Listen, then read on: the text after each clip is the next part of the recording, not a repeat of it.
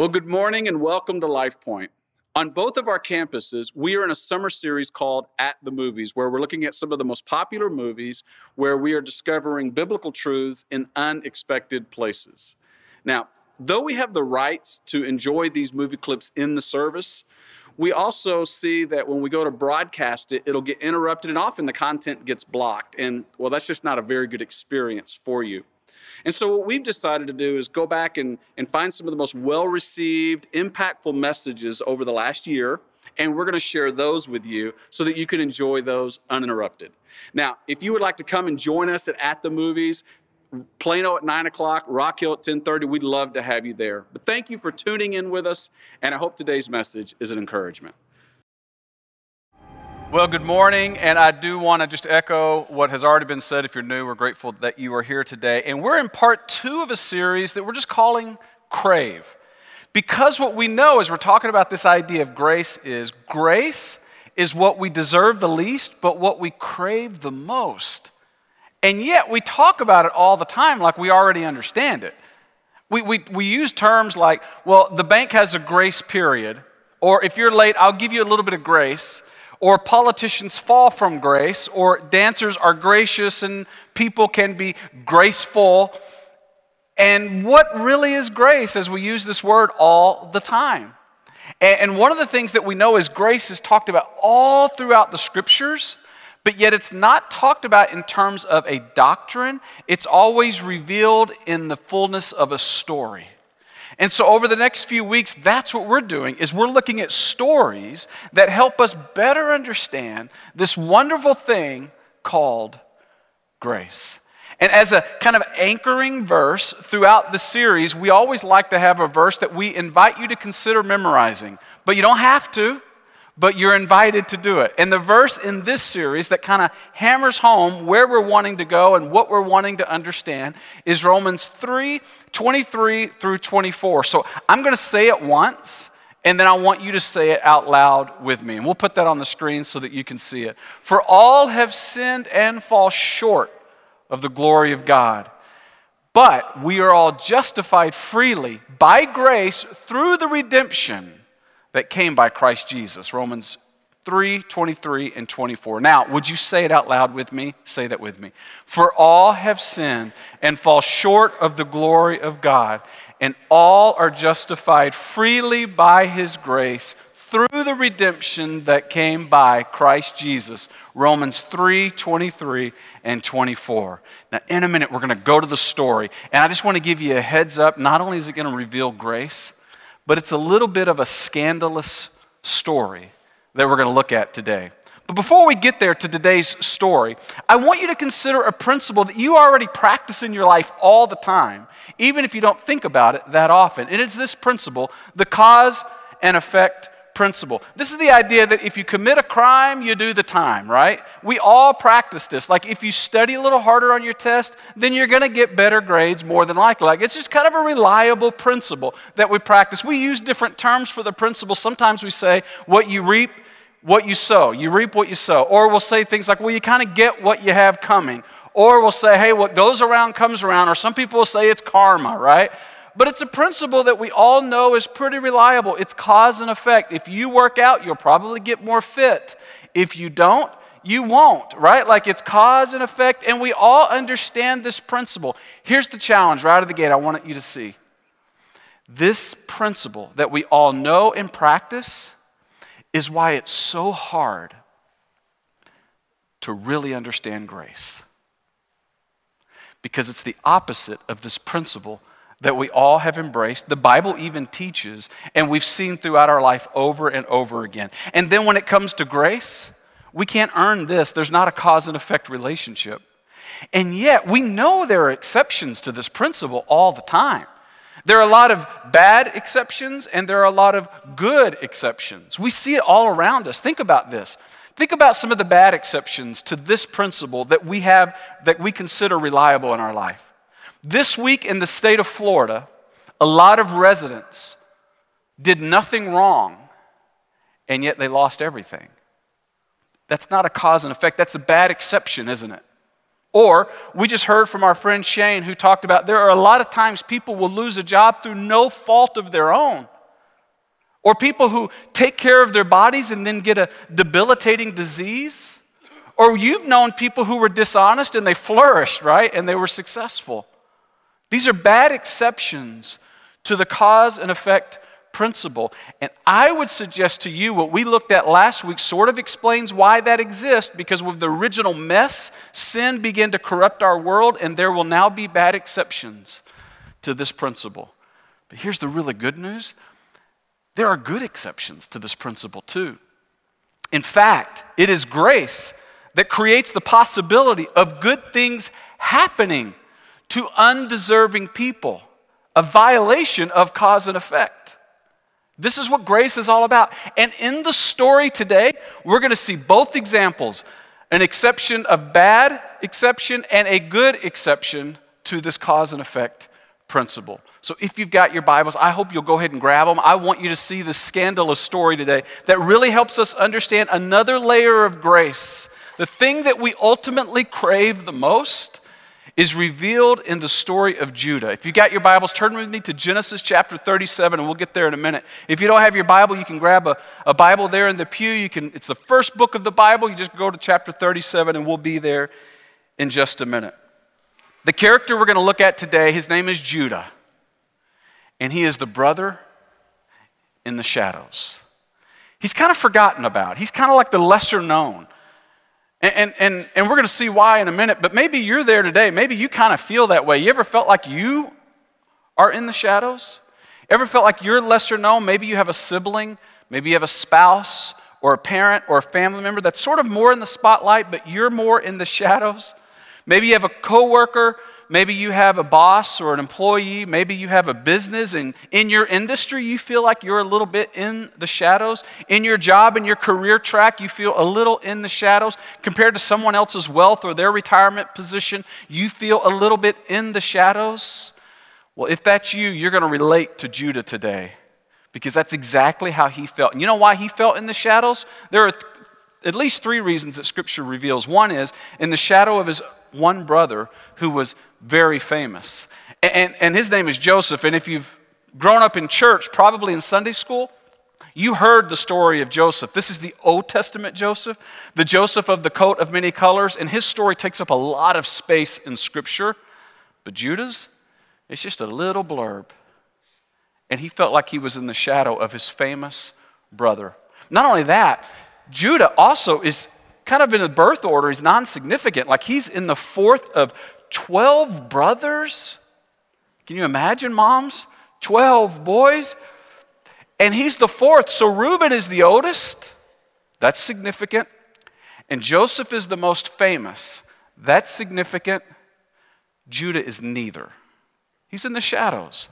But not only that, and here's the thing we're going to start the story today he's in the shadow of his famous brother's dream. In this dream, Joseph, his brother, his much younger brother, has a dream and he goes around telling the family, almost arrogantly saying, You all are going to bow to me someday. In which the brother said, Oh, no, we're not. And he says, No, no, I had a dream that you would bow to me someday. And all of the brothers are like, No, no, no. In fact, Judah's like, Wait a minute. I'm in the shadow, but I'm the fourth, and you're the 11th born son?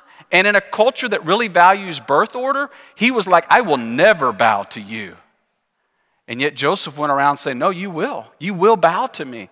And all the brothers begin to resent this famous brother, who the father seemed to favor over everyone else.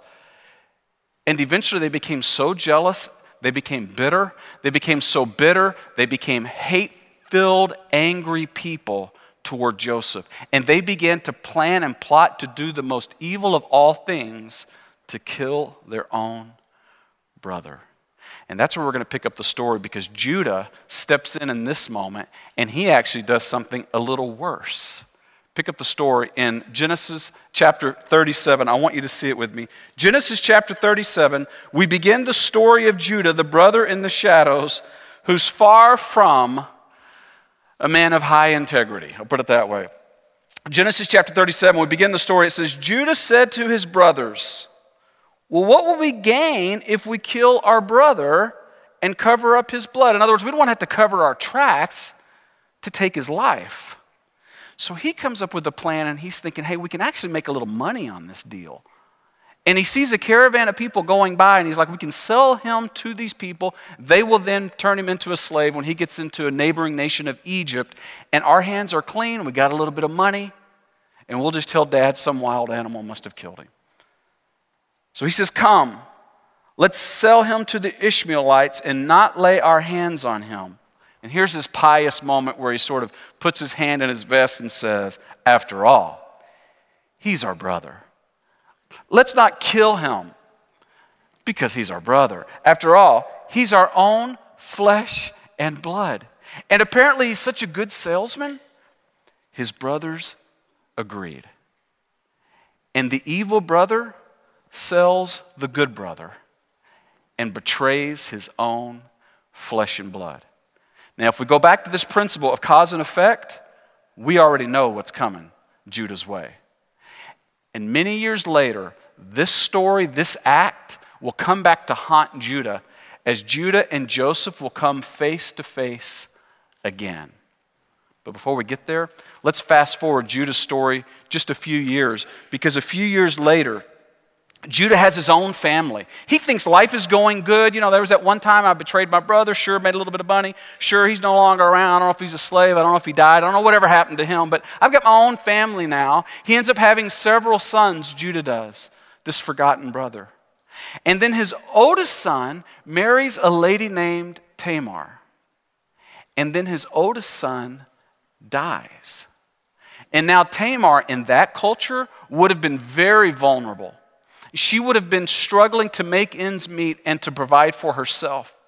So there was a custom put into place with someone had multiple sons, and it was called the Levirate principle or the Levirate law. And this marriage simply says this if a man died, like Judah's oldest son did, without children or sons specifically, then his family, so Judah's family, was required to provide for the widow's care.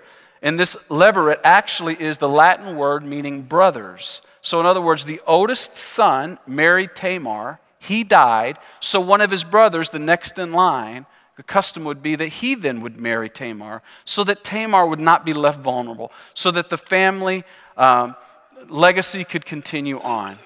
So, Judah steps up and he hands over and offers his second son to Tamar. And then he dies. I mean, wow, right? Son number two dies. And then all of a sudden, Tamar looks back at Judah like, well, who's next, right? Well, he has a third son, but he's not quite of age. But when he becomes of age, Judah says, no more. I'm not doing this. That woman is bad luck. I'm not offering my third son. Turns out the scripture actually says it's the first two boys who were wicked. It's why they lost their life. But Judah says, I don't care. I'm not giving my third son to Tamar. And now Tamar is left on her own to be vulnerable, left on her own to be abandoned. Can you imagine?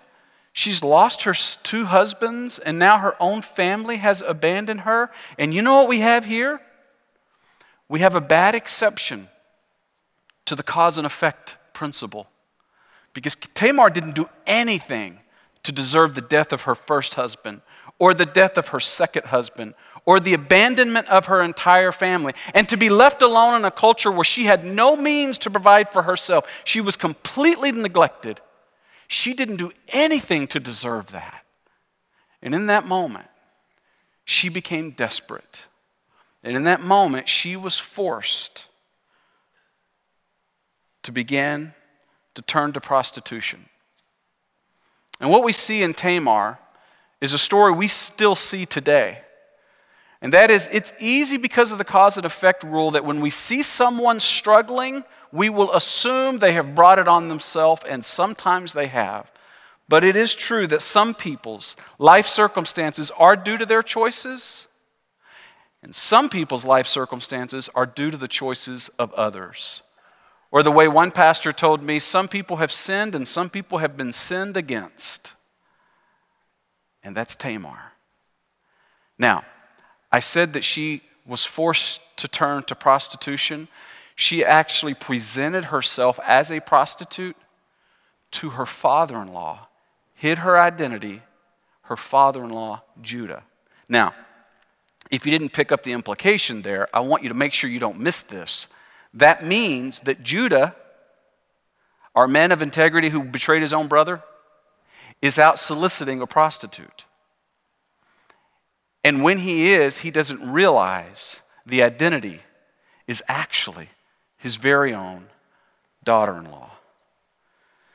Now, as I said, the story is a bit scandalous. And I can tell you're leaning in, so I'll continue. I mean, this is like the script where Days of Our Lives come from, right? This is like reality TV. If you ever think the Bible's boring, you just got to pick it up. Go in Genesis, and here we go. So eventually, the rumor begins to get around, and everybody's talking about the scandal. Judah's daughter in law. Did you hear what she did? And then, it's no accident that about three months later, people begin to say, Tamar's pregnant. And she's pregnant through prostitution. Well, eventually the rumor gets to Judah. Now, Judah begins to get on his high and mighty horse here because he has no idea that he's in any way going to be implicated. And he begins to be quick to criticize, which sort of reminds us that when I, it's his human nature, when I am quick to be critical of others' character, it's often because I have the same character flaw in me. And here we have a man who's saying, Prostitute, I judge that loudly. And quietly, I solicit prostitutes. So here we are, verse 24, we see the hypocrisy of Judah. This is hard to read because watch this. About three months later, Judah whispers, somebody whispers to Judah and says, Now, your daughter in law, Tamar, she's guilty of prostitution. And as a result, she is now pregnant. And I picture Judah kind of standing up thinking, oh, well, they've come to me because, you know, I'm obviously one of the town leaders. I'm obviously a respected person in the community. I'm a faithful follower of God. I will decide the sentence here. And so he says, Bring her out and have her burned to death. Which in that culture would have been one of the most extreme forms of execution to one, publicly shame her, and to two, burn her at the stake. Judah hadn't the foggiest idea. He's the father. But with his arrogance, he announces her execution. And we see in Judah if I'm honest, the same hypocrisy that's in all of us, right? It's in me. If I'm quick to point my finger at Judah, as Judah points his finger at Tamar, it's because I probably have my own hypocrisy. Because this is the sort of the human nature is that we tend to judge others or we tend to judge ourselves by our intentions and we judge others by their actions. Oh, no, no, no. That, here's what I meant. Here's what I was doing. This is why I said that. But you said this. And there's two different standards. And in this place, Judah, oh man, you talking about two different standards. And here's the twist. As Tamar, this female in this patriarchal culture, as she's perhaps on her knees, being prepared for the worst kind of execution with a group of people standing around her, and her secrets are out in the open. And she's being prepared for this difficult death there is a twist in the story. Tamar, do you have any final words? Uh, yeah, one thing. What I hold in my hand is the ID of the Father. Well, now the rumor mill, right? Everybody's curious. Everybody's looking around like, oh, man, we get to find out who the Father is, right? This is one of those reveal things, right? And they go up. And Judah looks and he realizes it's his ID. And he remembers. And his actions are now going to have consequences. And now he's the one being shamed. With the crowd he gathered to shame Tamar. And he has kind of a moment of conscience here where he actually goes and he confesses. He has a little bit of decency that in that moment with Tamar prepared for execution. And he's been, he's been ID'd as the dad. He says in verse 36, he goes, Of Tamar, he says, Oh, she is more righteous than I. And the crowd is shocked. Judah, of all people, Judah, a betrayer of his own family, abandoning his daughter in law, and then condemning her for the very act he was part of, ready to shame and criticize, just as he wasn't willing to take on for himself. Whew, what a day that was.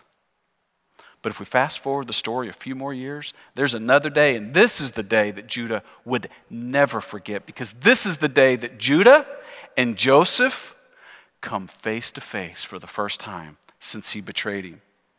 It's about 15 or 20 years later. There had been a famine, and he and his brothers are looking for food, and so they go to the neighboring nation of Egypt to find food, and to their shock, they walk into what may have been a government building that was marked food distribution, and they walk in, and there they are shocked to find their long lost brother Joseph. He is no longer a slave. Instead, he has risen to national prominence, and he's the number two ranking political figure in the nation. And guess what he's in charge of? Food distribution. Oh, this moment is going to be sweet. Sweet revenge is finally here.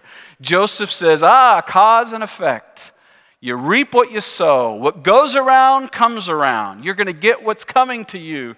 And I can't help but imagine the moment when Judah and Joseph's eyes finally met, and Judah immediately remembers this is the brother whose life I tried to ruin by betraying him and selling him as a slave. And he must have been consumed with guilt. And can you imagine Judah as he's standing there and he's sweating and his heart is racing and through his body is just coursing fear as he knows punishment has come and it is deserved. And Joseph has every right and he certainly has the power to take his life cause and effect principle demands it. But what Joseph does next is what makes this moment so special. And it's why we're still talking about it today. And I want you to see it. It's in Genesis chapter 45, in verse 5.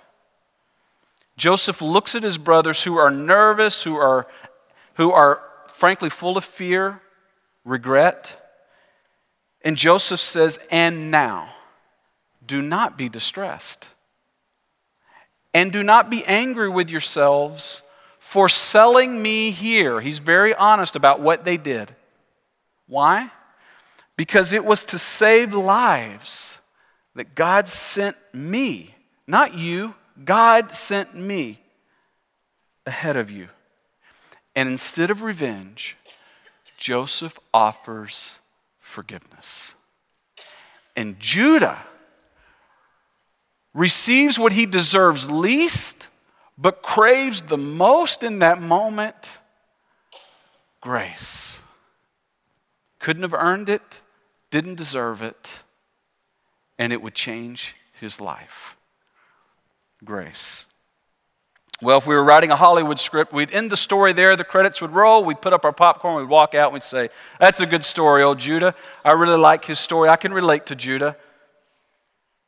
But the story gets so much better because the best hasn't even happened yet. Because it's a few years later when these brothers, all 12 of them, are gathered around their dad's bed as he's dying. And there was this custom where he would give a blessing to one of his chosen sons. You say, what is the blessing? Is that just a ritual? It's so much more than that. It's actually the transfer of clan leadership to this one son. It was a very powerful and significant transfer of power within the family.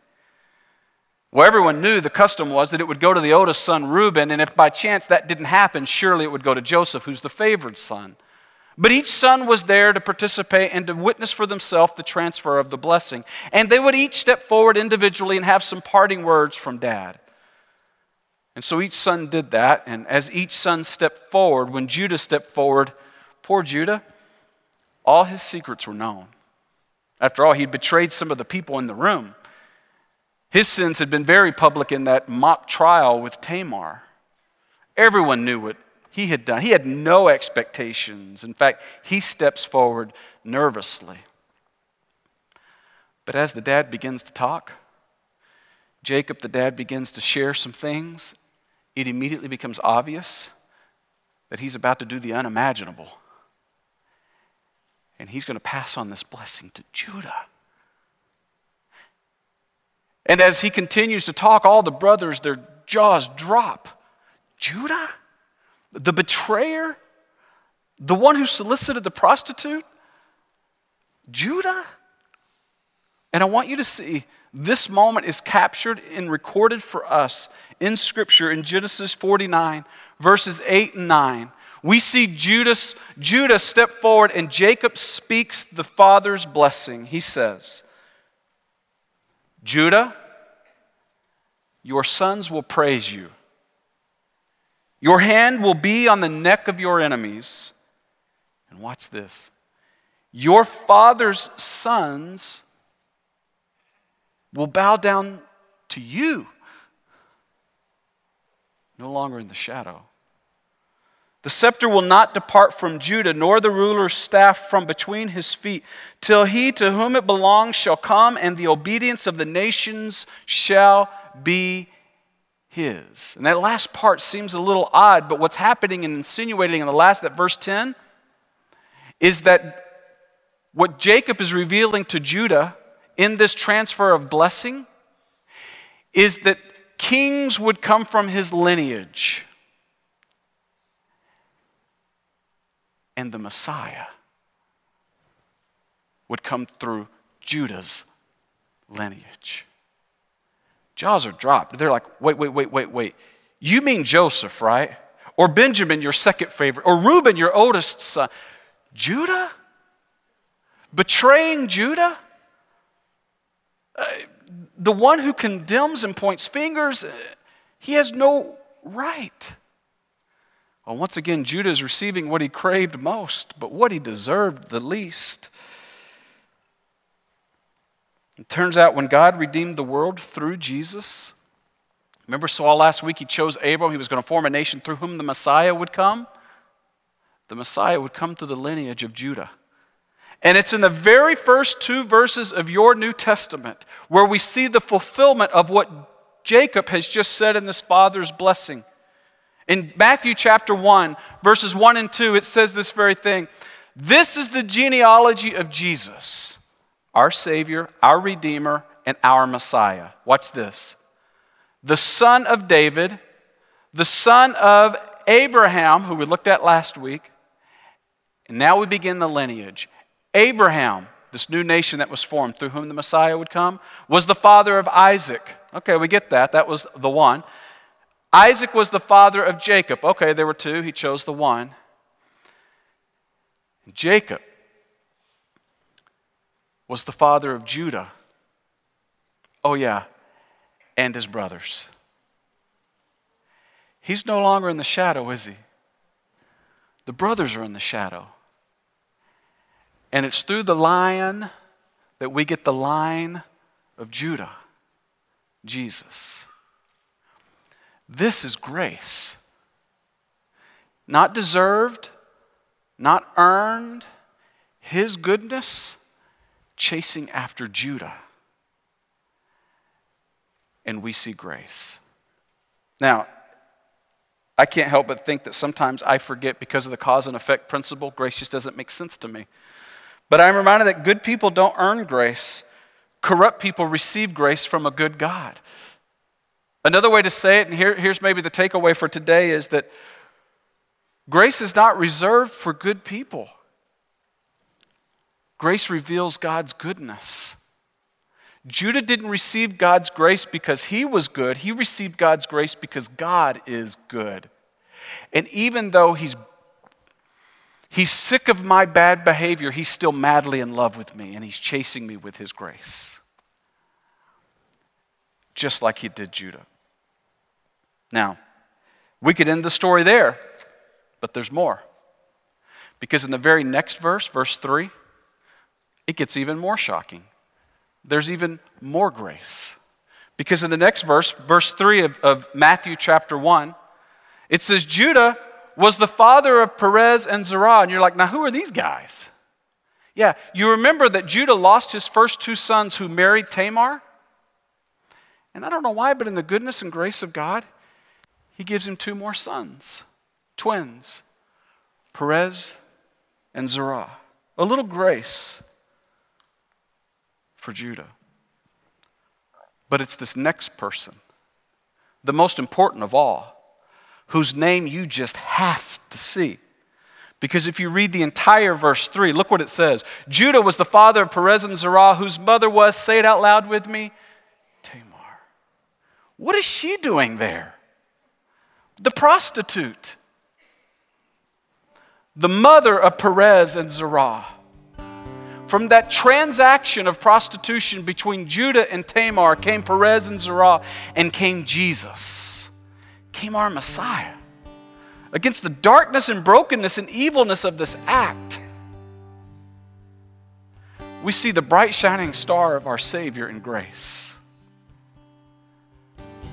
It doesn't make sense, but that's how madly in love God is with me and with you. You see, you know what you've done. You may know what you're doing. And you may relate to Judah can you just know that you're not too far for God's grace to reach you? No matter what is in your past, no matter what anger you hold, no matter what shame you feel, you're not too far for God's grace to reach you. We're all Judahs. And God keeps chasing us with his goodness. And as Isaac said, he's just waiting for us to turn around and to face him again. This is grace, and it's his kindness that leads to our repentance when I once again embrace his grace. It's an exception, a good exception to the cause and effect principle. His grace. But maybe you don't relate to Judah as much as you relate to Tamar. Maybe you're in the place where you look back and you've been hurt. You say, oh, Mark, you don't even know what I've been through. And you're right, I don't. There may be ladies in this room, you've made decisions in the past and you feel so much mental anguish over that. You carry that into this place. Others of you who are here may have experienced a parent's divorce or parents who weren't there for you in those big moments, or maybe you've just experienced some pain in your own past that was not your choice, just like Tamar. Can you please hear me say this? Nothing anyone has ever done to you can disqualify you from God's grace. And nothing you have ever done can disqualify you from His grace. You are a candidate, you are perfectly positioned to turn around and receive the goodness coming at you. His grace is chasing you today. And like Tamar, you can receive the full measure of God's grace, not because you've earned it, but because of His goodness. For grace is not reserved for good people, grace reveals God's goodness. If you're not a Jesus follower and you're here today, maybe you're not sure if you're filled with goodness, or maybe you feel like you're filled with guilt. Wherever you are, you too can receive the full measure of God's grace. And as we talked about last week, grace begins with an invitation where He just asks, Will you trust me? And so today, after the service, if you're ready to take that step, we would invite you to come to our prayer area here in the back or, or out in the lobby. The staff will be out there with, with an ID badge on. We just want to help you in any way. Come to us and let us. Maybe you've been hurting. Maybe you've experienced a hurt in the past and you've never dealt with that. You've never received God's grace to wash over that and to cover that. We want to pray with you. We want to be here for. We want you to be positioned to turn and see Him again. If you are a Jesus follower, well, like me, you've received God's grace. But it's easy to forget that no one else is beyond God's reach. That's why we want to be a people where anyone can belong before they believe so that they can experience God's grace. Everyone is a candidate for what we crave the most. Whether they believe differently, they behave differently, they are a candidate, and we must offer grace to everyone. So if you're a Jesus follower, let me close by asking you this personal question Is there someone in your life right now with whom you struggle to extend grace? Maybe it's the way they believe, behave, spout their views, live their lives? And would you ask God to fill you with the grace needed to extend it to them? I say sin is a big deal, grace is a bigger deal. Let's be people who receive it and extend it for the Judahs and the Tamars of this world, because that is us in the end. Let's pray. Father, we thank you so much for grace we don't deserve, that we deeply crave, and that we can receive, not because of our goodness, but because of yours. Lord, in the end, all of us will stand and say that Jesus is the name above every name. God, in the meantime, may we once again turn to you and receive your grace. I pray in Jesus' name. Amen.